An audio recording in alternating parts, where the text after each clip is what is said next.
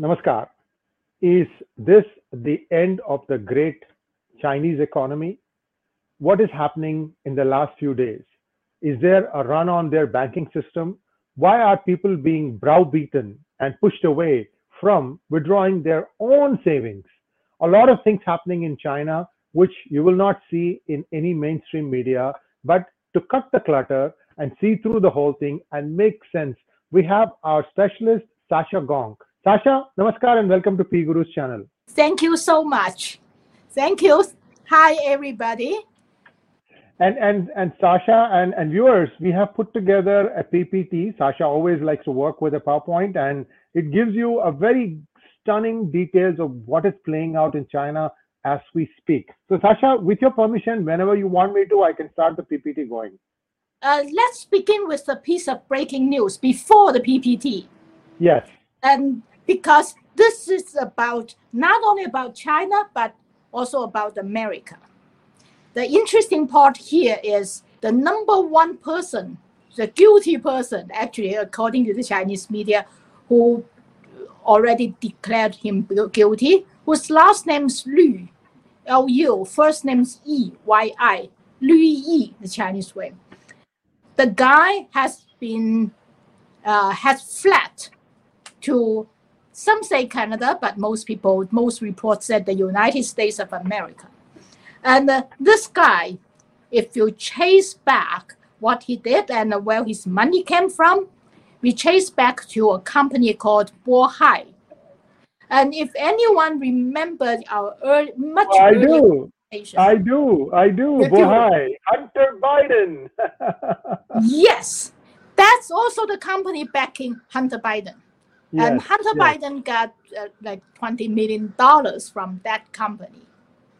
So the guy is now in the United States. And of course, China will demand ex- extradition and see what the Biden government would do. And this is a piece of breaking news that, you know, I dig it up.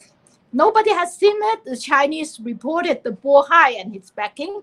The American media reported or the protest. But put two and two together. That's important.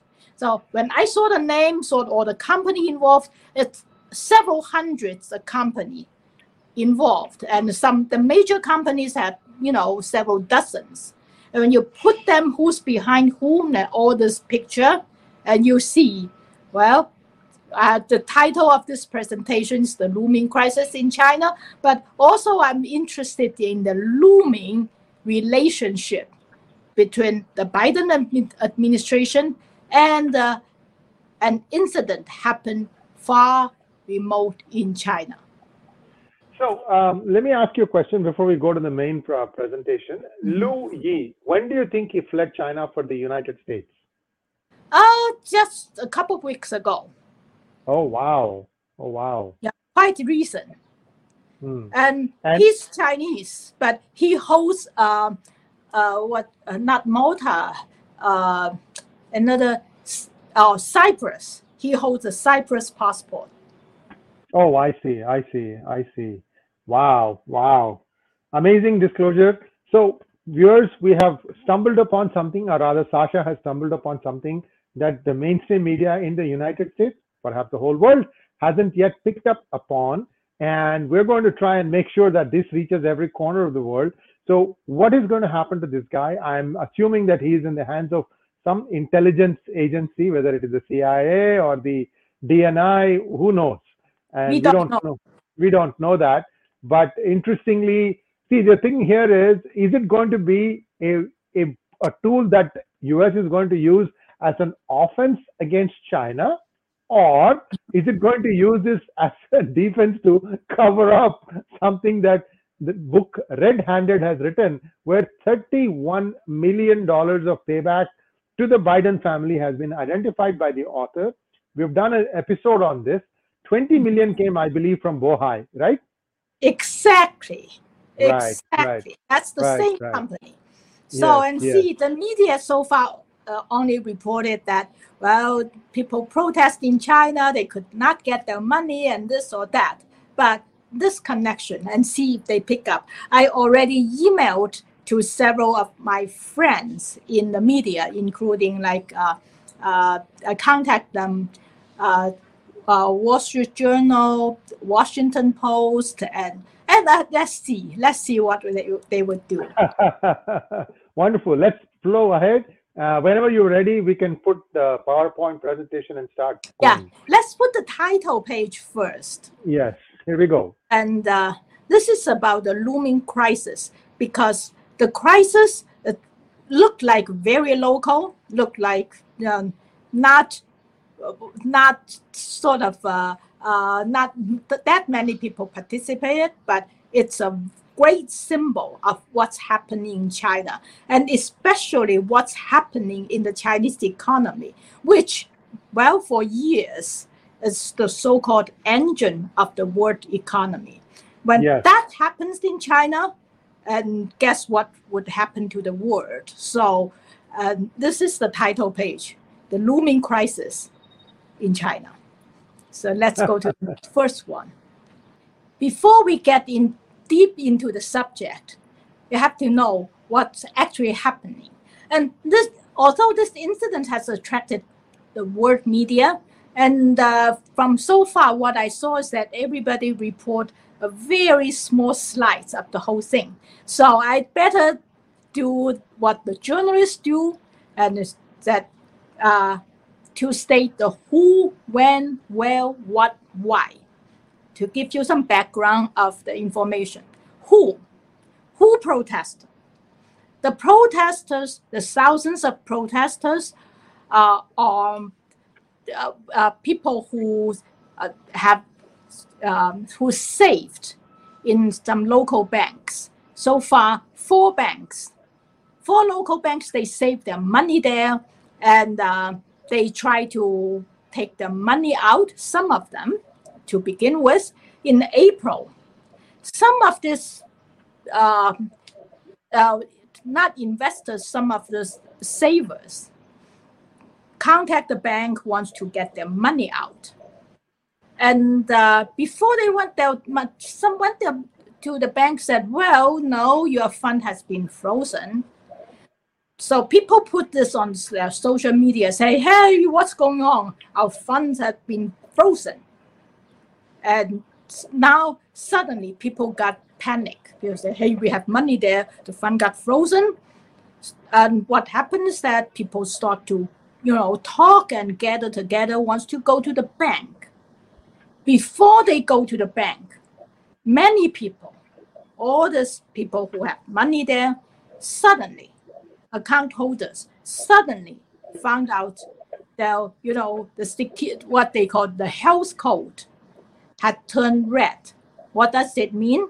In China, everybody has to have a code that that it's a it's a QR code. That code says, uh, "Are you healthy or are you uh, do you have COVID?" That sort of thing. You have to test it, and then if your code is green, you are allowed to uh, go to the bus and walk on the street and go to the market and do things.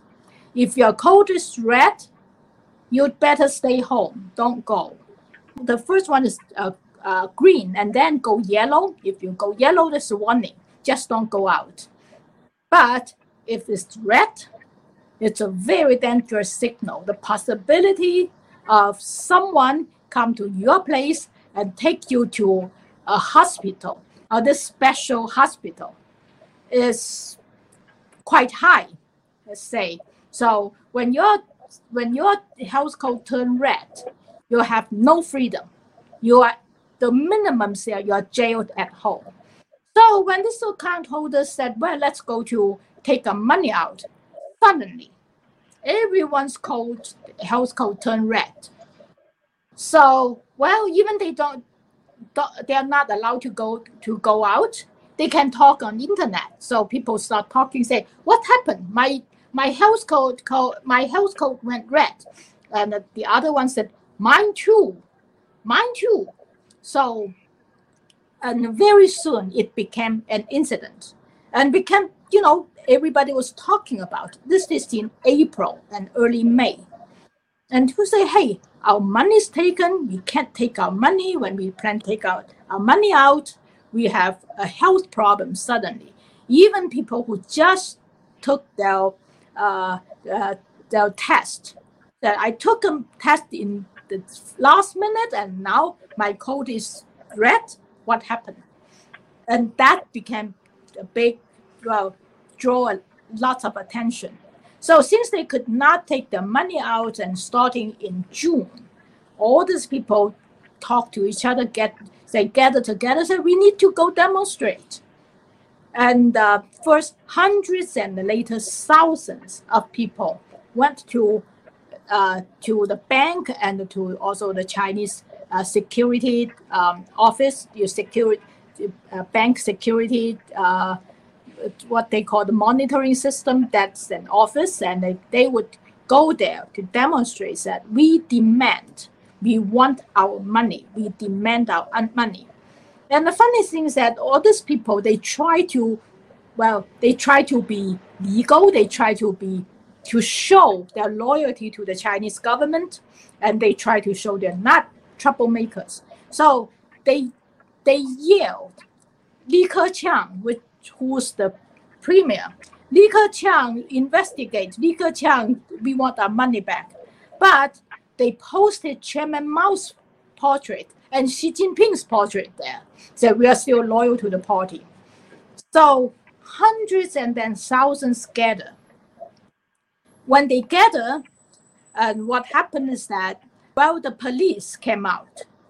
The police came out and they tried to drive people away. They well, whatever that happened and all the I will I will go into some details later, but that's what happened in Henan, and Henan, if well, people who who are not familiar with the Chinese geography, you know, uh, Beijing, the capital city Beijing, located in the middle of Hebei province.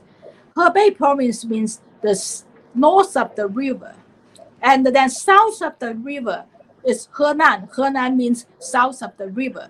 So Henan is not that far away from Beijing. So a large scale, scale demonstration happened here, and later the police got there was some violence happened. Anyway, why? The money they could not get that money out. So I think so far, am I making the whole incident clear? Yes, you are. all right all right and so let's let's go to the next to the next uh, oh the code red that well let's stay in the first slide the question here is why what happened why does people what happened to the money so people wants the bank to answer them wants the government to answer them the answer they got is that huh, uh, uh, your money is not in your saving account. Your money is not in your account. Maybe your money went to an investment account. That's a huge difference. If you put in a saving account, it's in a saving account. The money would not diminish or reduce. But if you put in investment account, that means if you uh, your investment lost money, you lost money. So it's a people say we never put our money in investment account. We always put in saving account. What happened? What happened to my saving account? Here it's something weird happened. And very soon people figure out one thing. The only disappearing account is the money, disappearing money. It, the money when they bank online. You see, well, we got so used to banking online, and in China, everybody, especially during the pandemic, all the banks are closed. You bank online, right? You put your, you save your money online. You take your money, you transfer money online.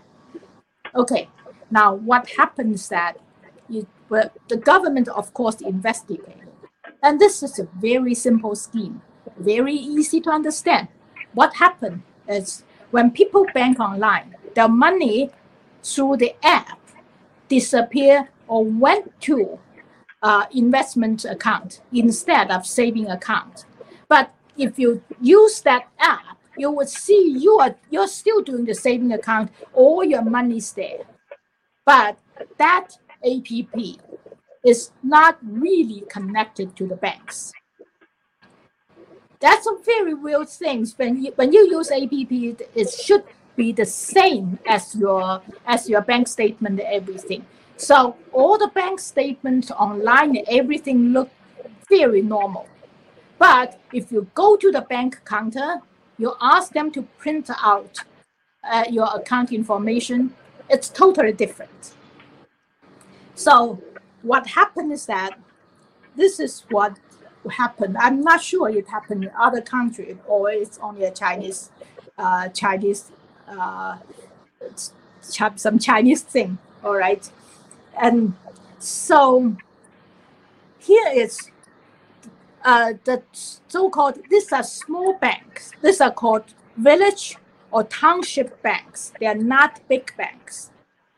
They are they are backed by some big banks, but they are not.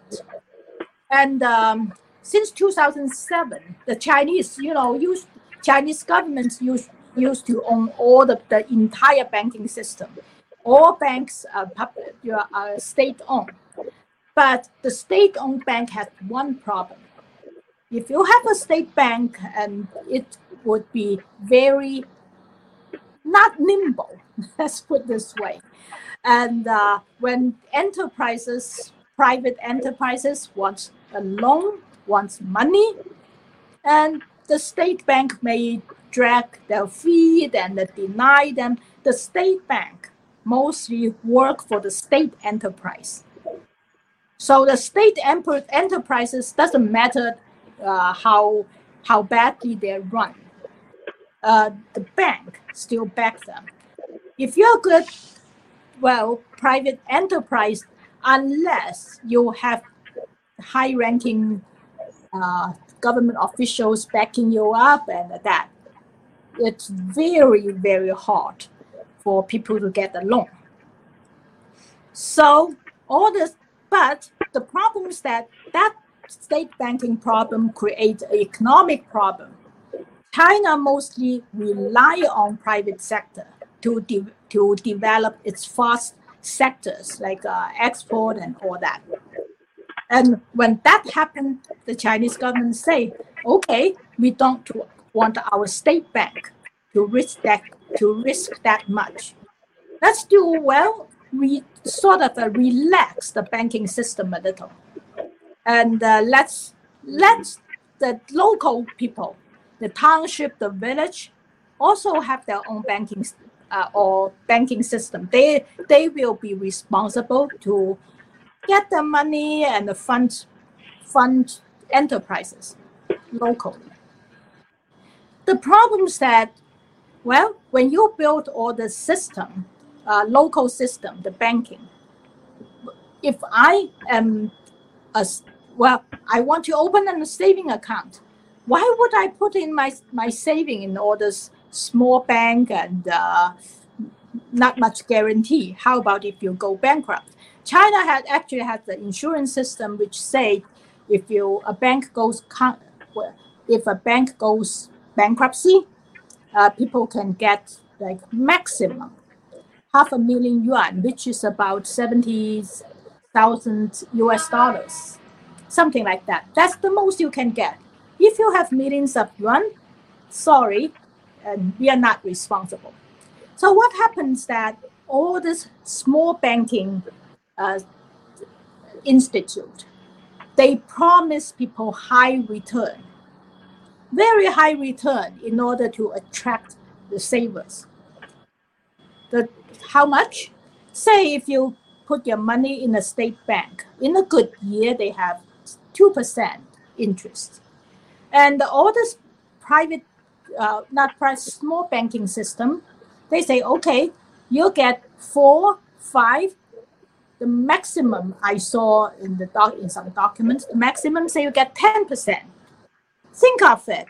If you have 10%, you put on the saving and money grow 10%, you know, people would put, put their money there.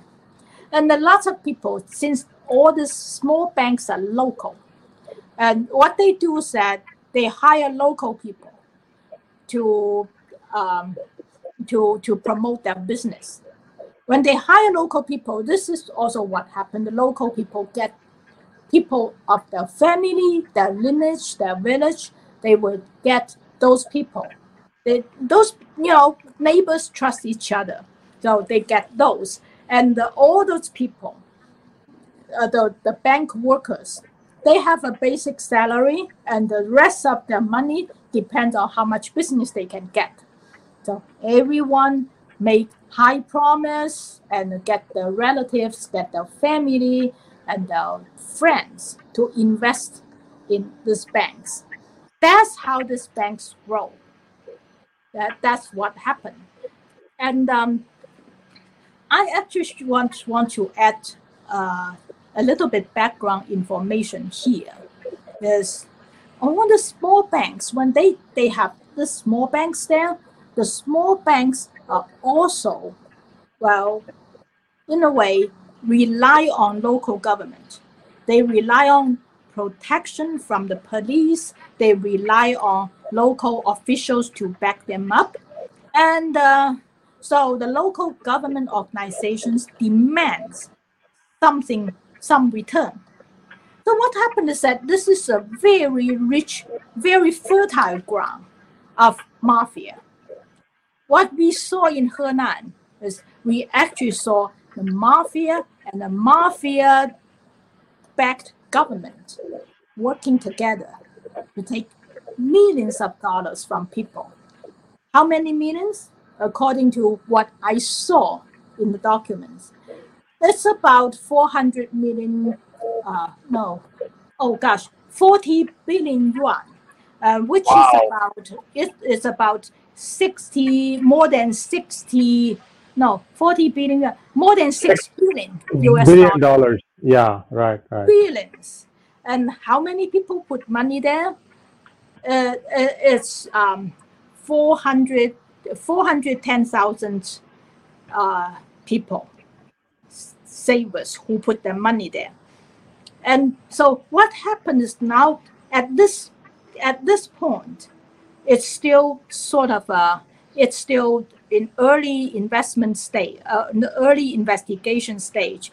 It looked like the mafia had set up all these small banking organizations. The mafia also bought uh, the local government, and uh, the mafia established their own high-tech companies, which wrote all the banking apps. So wow um, put the money. Do you have any questions to? Um, the the one question I have is the fact that government was involved. They would have known that the group that is doing all this banking, putting together these banks, are indeed mafia.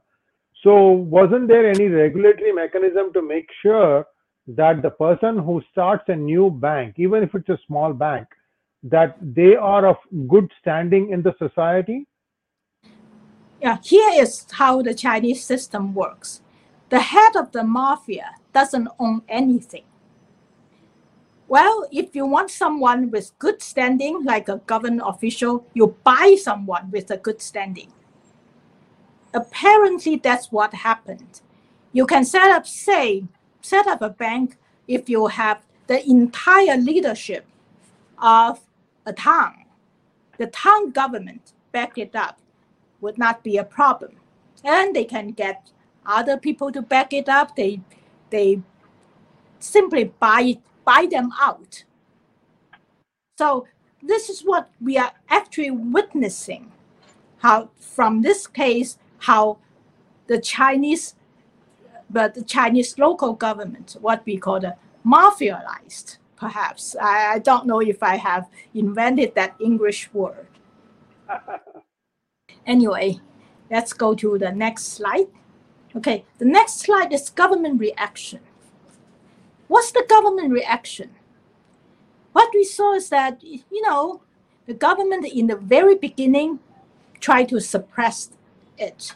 The code red is one way, and also they threatened the the the uh, the demonstrators said, "Well, you guys, you are disturbing the peace, and you'll be sentenced to jail. This or that." and they sent out three teams to suppress the the uh, protesters. The first team is actually the police. If you look at it, you don't see the police doing a lot. The police was sitting there to show force, and uh, they beat up people a little bit. But people who well participate most, the Chinese call that in white coats and a black shirt.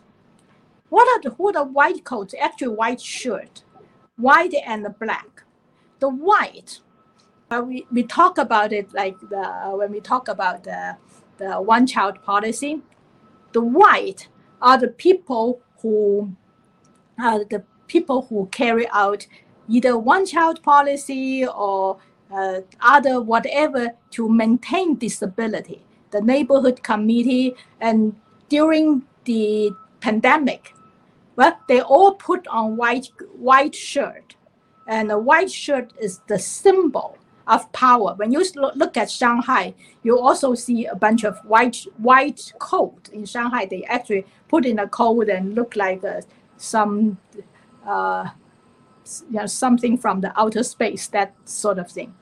The black shirt, the mafia actually that time, there are people, um, the mafia, the their thugs wear black. So they in that case they would not be mistaken as the demonstrators. And you see a lot of white white shirt and a black shirt. And with the police watching, they came to beat people up. And dozens of people, dozens of people were injured.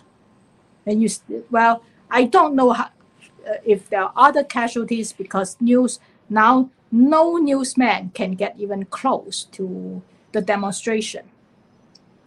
And that's what government did. And the, another thing government did was, well, a few days ago, since the demonstrators, this is about their money, they would not back off. So lots of people remain demonstrating and even the fellow uh, demonstrators were beat up. What happened is that uh, the Henan local, the, the provincial level of government uh, of the, the, the security uh, monitoring system, whatever, uh, the China's type of SEC agency, they they sent out a, uh, an announcement, and in that announcement, they said they would lend money to the local to this local banks to pay people whose savings is under 50,000 yuan, which is about 70,000, 7,000 US dollars. 7,000 US dollars. Right, yeah. right, right. You right. pay you pay people under people who have more money there. Sorry, we are not dealing with you first. So the reason to do that is the majority of people have less than 50,000 yuan.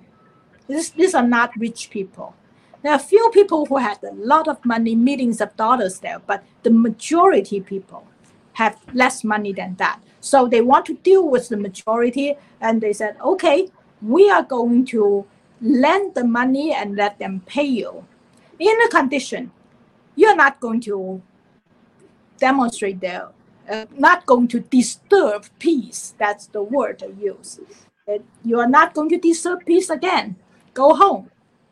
And uh, the two other very weird conditions. It's it's kind of interesting. Is that well, the conditions that if if your money is not in your account, we we reserve the right to take it back. What does it mean? It means if your money uh, put in a non-saving account, they would take your take the money back. That's very interesting because most of these people's money were taken put were put in different account, investment account instead of saving account. That's the beginning of the problem. That's where the problem is. So here is most people, even they got their money, they may end up owning the government money because that's the condition. And the government also said, well, we're going to punish those who, well, put their money there to get illegal high return. What means illegal high return? The illegal high return, do you mean like, uh, well, 10% a year is a illegal high return? There's no clear definition. So, in other words, the government put money there, the government pay money to calm people down. The majority of people calm them down. On the other hand, they also put a threat there. Say, well, better look at your account and what type of account. Well, we reserve the right to take the money back. And uh, well, another unspoken word is it's pop- probably well if you in, you're involved in illegal trade, they can come and get you. So that's what the government, how the government deal with. The government deal with with violence, and the government deal with them with, uh, well, some payback, but with all sorts of condition, which will, I believe, if that's carried out, make well mo- most people's money will go away. Eventually. Like that. So that's the government reaction. Sasha before we go to the next slide i have one question one question. So mm-hmm. essentially the government is washing their hands off of investors money sort of hinting that they did not do their homework before choosing to put the money in this particular bank because it was offering such high returns. And uh, the fact that they said they are a bank and that they are regulated by somebody, because these banks also had insurance, right? They were covered by the uh, Chinese federal insurance, weren't they? You said something to the effect of uh, $70,000 or something like that. Yes, it's the insurance, but the insurance doesn't cover what they call illegal activities. Oh, okay. If it's saving, they come if condition of, of that illegal pay a condition of that insurance money is first the bank has to declare bankruptcy. If the bank doesn't declare bankruptcy well you may not even be able to get the money. And then when the bank if the bank de- declare bankruptcy and if you're engaged in illegal activities whatever uh, the government defined, you may also get the money. You may not get the money back. They can deny you. So when we look at it, let's say hmm. why? What does it mean? What does that high return? Why would people do that? That's a very interesting thing. It's actually relate to a much, much larger subject. That is the essence of Chinese growth was the Chinese economy. And if you look at Chinese has the, the China, China has a dual system. Part of China is state owned and the other part is private, the private economy. The private economy is the engine of China's growth. And uh, state enterprises, we all know they are mm, well, not, not very well, to say they are not efficient is an understatement. Anyway, the private sector makes, makes money. But when you have a very fast growing economy, what people need is capital. They need money. They need lots of money in order to grow.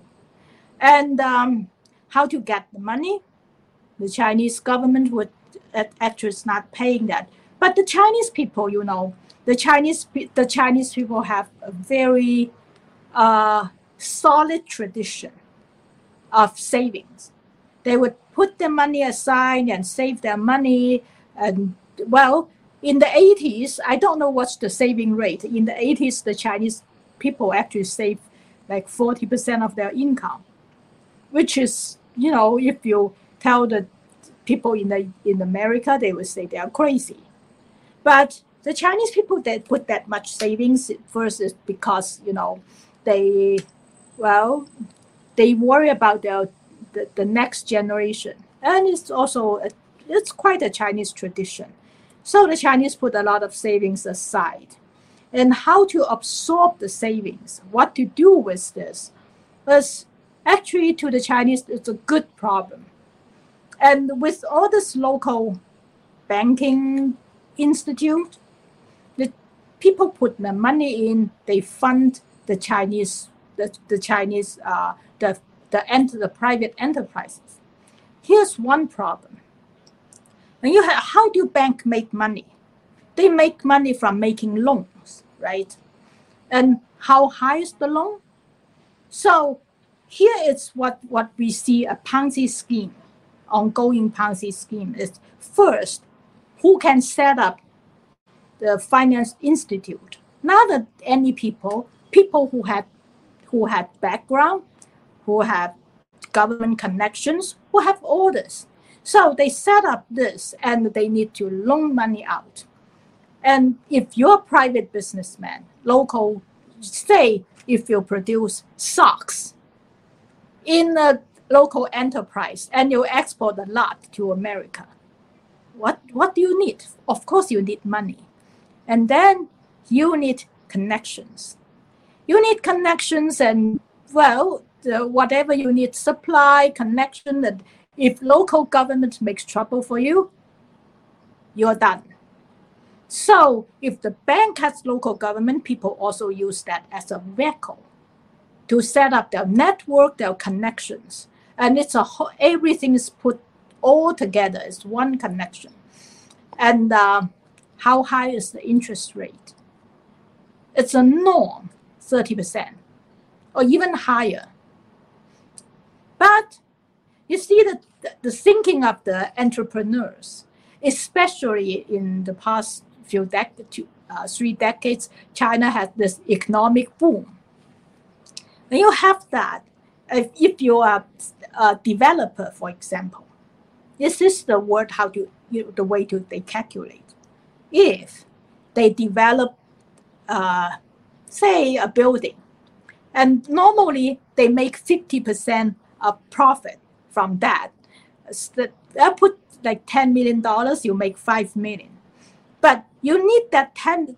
You need, at least need the five million dollars to invest into labor, materials, and things. And you have to get that five million dollars from a bank. And if the bank charge you 30%, well, you still have 20% profit. Plus, you have all kinds of uh, uh, local government who are con- government officials who are connected to the bank to help you out. So look at this is the this is exactly the picture how you know how it how China works. It's a whole Ponzi scheme there. Until you know one day, say we take real estate as an example. One day, people say, okay, uh, apart, apartment building compounds, we have one. Well, our family say if you have a one child family, and eventually, well, you're, I have so many friends, children would say one child would have grandma's apartment, uh, grand, one grandma, the second grandma, and the parents. So this child suddenly has three apartments. And sometimes even more when people invest. So why would they buy? They don't need to. So the housing suddenly, when you see the change here, the housing market suddenly slow down. And so what happened to the developers if they can't sell? Well, they can't sell the, the house they built, they can't pay the bank loan. They pay well, the bank loan if there's 30% high interest rate, and next year that's 30% on top of another 30%. On top of that, you see, so when when you see in the re- in recent years the Chinese all this uh, we, we saw the bankruptcy of the biggest Chinese uh, real estate developer. And, and if you look at the, it doesn't make sense. It started operating in 1996. And, uh, and, and all the way, it, the whole enterprise was based on borrowing money and developing the thing. And one day they failed to develop and all the debts add up. And suddenly they realized since 1996, for well that that company has a debt uh, close to like uh, I'm just trying to uh, uh, it's it's in Chinese yuan.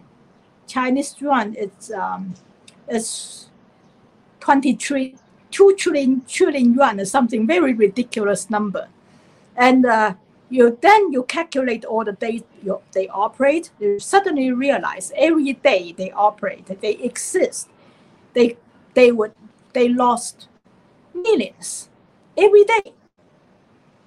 And the entire company collapsed.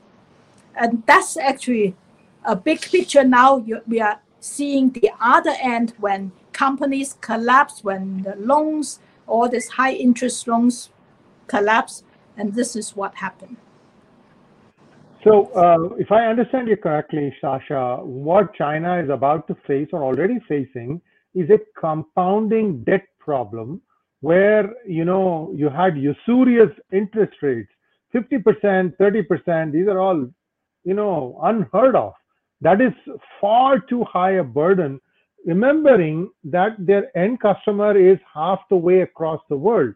So you have to give like unbelievable terms like 90 days 9 months. I've heard 9 months meaning if walmart gets your product and stocks on their shelf they have up to 9 months to pay back the money on which you have built this product so you have to sustain yourself for 9 months before you get paid for what you shipped nine months ago, probably 10 months ago, because it takes a month for things to arrive from China to uh, the United States. So this is unsustainable, in my opinion. So please continue. Very unsustainable. When you see that this is the big, one of the beginning of the, the collapse of the whole Ponzi, Ponzi scheme. Actually, Chinese economy is also quite a Ponzi scheme in a way.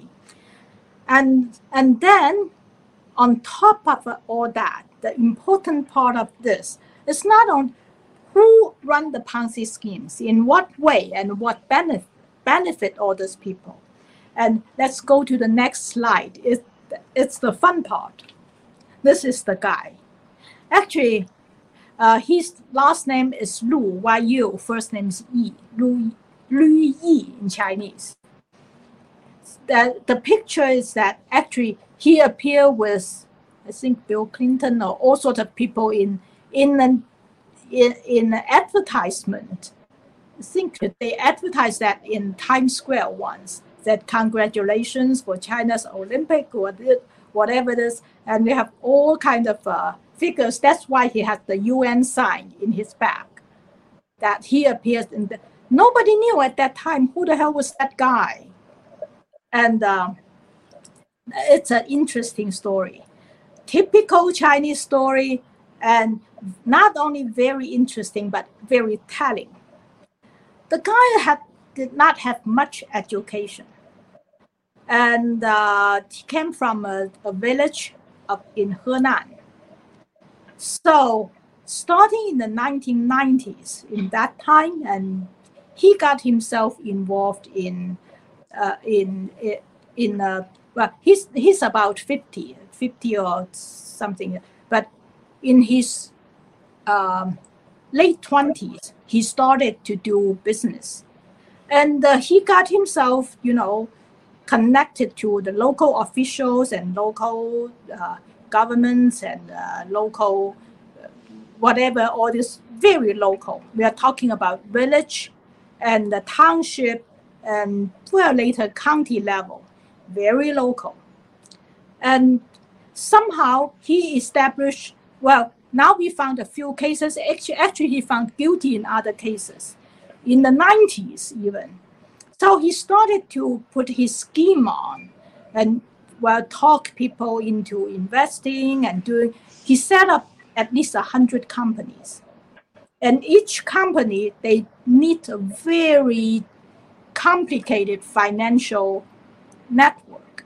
And after 2011, after all this, well, uh, the Chinese government granted license to all these local banks, and uh, his company and himself started to put all this, put all this, um, this uh, companies and the banks all together. So some of his companies are taking money from the bank. Some of these companies are receiving something. So at this point, I have been reading a lot on this. It's very hard. I guess the government would have the same problem to figure out who is who, who borrow from whom, or who lent uh, to this and uh, to that. It's very complicated. But here's the trick this guy doesn't own a thing, according to papers.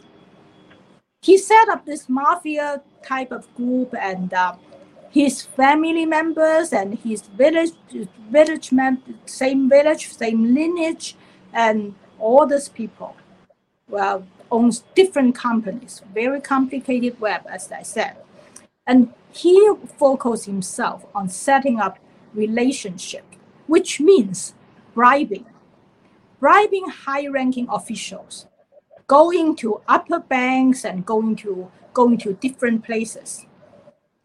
And uh, you know, this guy got himself a, a well, a Cyprus passport.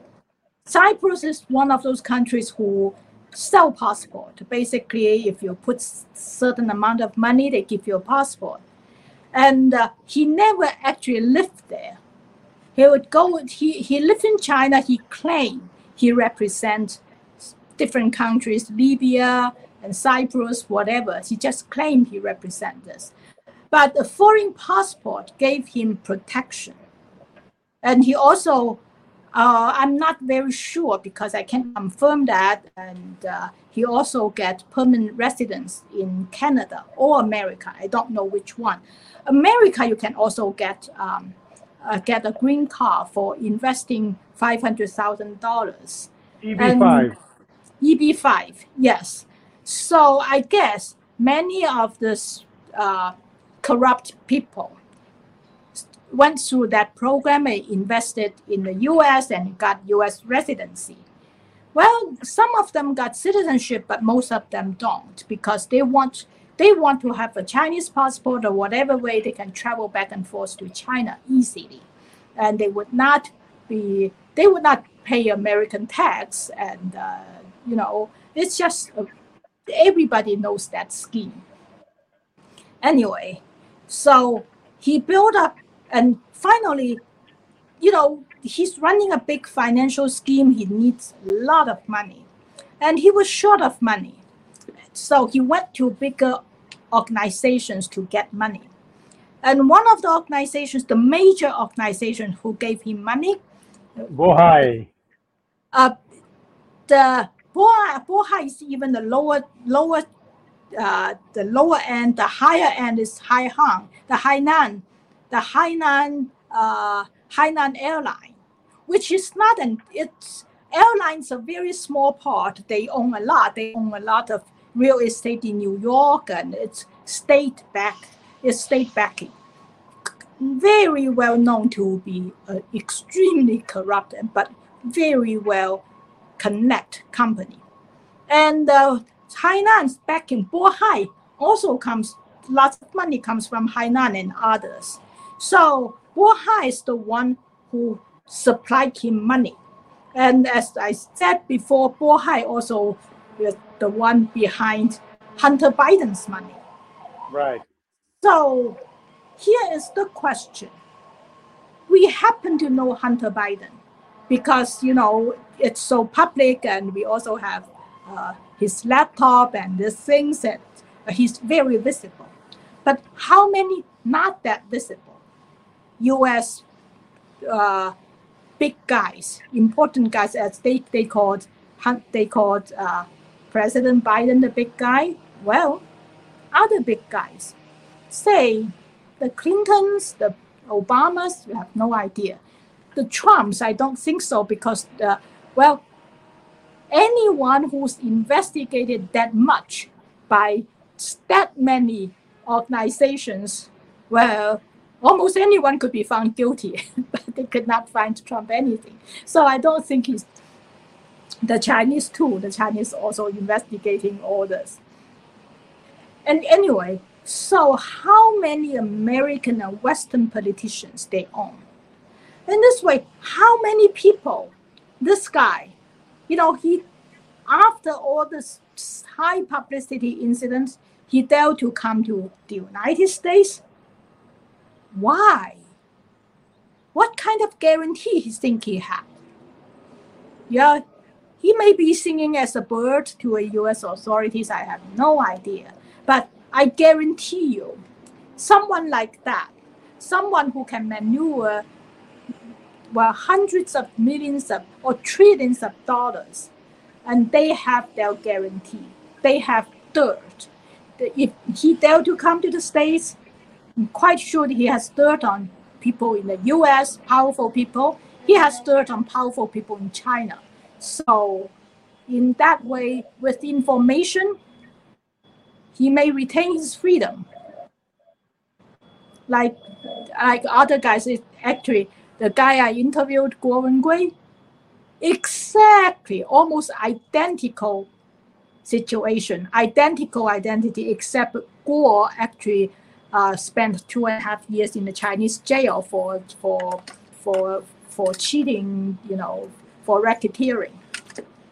Anyway, so what we see here is that we see this picture, and um, let's go banking. Go to the next slide. Banking, banking crisis and economic crisis.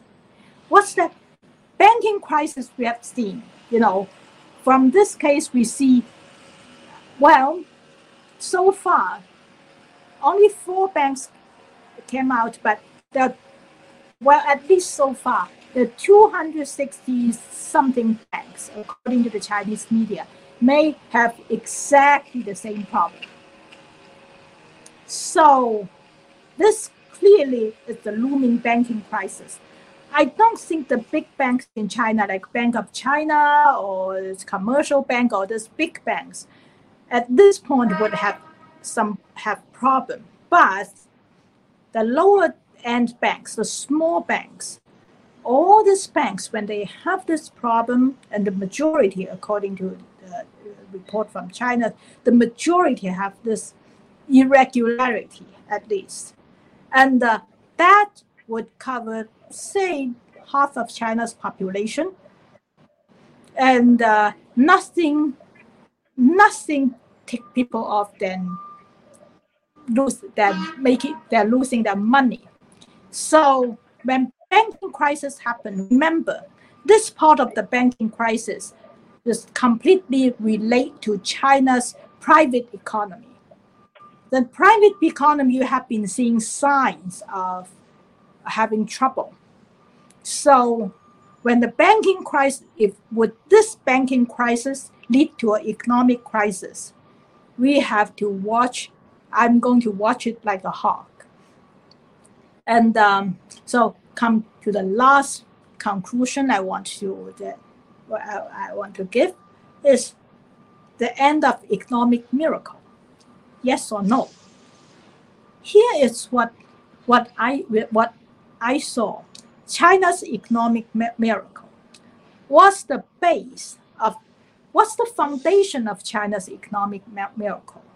Actually, the you know China has been having this great run for 30 years and uh, it boosts its economy to the number two biggest economy in the world. But the problem is first, the Chinese people, when it all began in the 1980s, the Chinese, especially the Chinese parents, uh, the Chinese peasants, are so eager to work for almost nothing. And uh, under Mao's time, the Chinese people were deprived to, well, to to the extreme. The extremes like uh, people in Shanghai only have like 1.9 square meters to live, that sort of thing. That gives China, the Chinese people, huge motivation to develop, to catch up. especially when the Chinese people have some taste of you know uh, developing country or the development, but after three decades, the Chinese economy has uh, losing have been losing steam, and uh, with all this banking crisis, which affect the, the private economy especially, would China's economic miracle end? I think it's already ending. And uh, China, the Chinese economy, so well looks not too bad at this point, is because of the Western economy looks very bad, uh, especially after the pandemic, especially when uh, President Biden, in a way, deliberately sabotage our energy sector. So, compared to China, well, China's economy still looks okay, but it's not okay. It's not okay. A lot of problems I have seen. Uh, you know, uh, I have some track record. I would say, after June fourth, after Tiananmen, uh, Tiananmen, people say, "Oh, the Chinese government will collapse in a few weeks." no, no, no, no, it will not. It will not, because you know what happened in Beijing would not affect the power of you know of the Chinese government or the governing ability. But now, after more than 33 decades, all this affect their governing ability. And um, one sad thing I would say is people sometimes naturally believe if China China's economy goes south, China may start economic, uh, political reform. The sad thing from this Henan demonstration is, is, is that actually people are expecting a stronger man. And who's the strong man? Well, so far I don't I don't see a stronger one than Xi Jinping. It's a very very sad factor, and uh, I'm not sure how China would uh, go out of this very sad downward trend. Thank you so much, Sasha. There's a lot of things to mull here. The most critical thing I see is the fact that somebody was writing an app which made you feel good that your money was in your bank, except that the money was not in your bank account. It was a cleverly man in between. You had a bank account, you had you you were you were here in between was this app. It was telling you what you wanted to hear, but in reality, it was siphoning money off. This is a very mm-hmm. dangerous situation because it yeah. it completely collapses the confidence of people in banking system.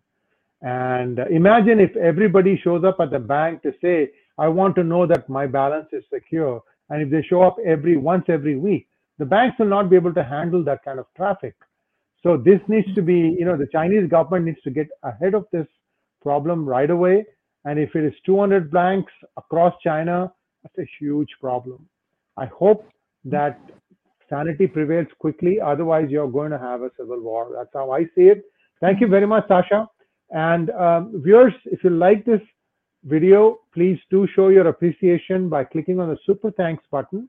And you can also like, share, and subscribe to our channel and get the word out there that all's not well with China. And also don't forget to click on the bell button for notifications. Namaskar. Thank you. Thank you.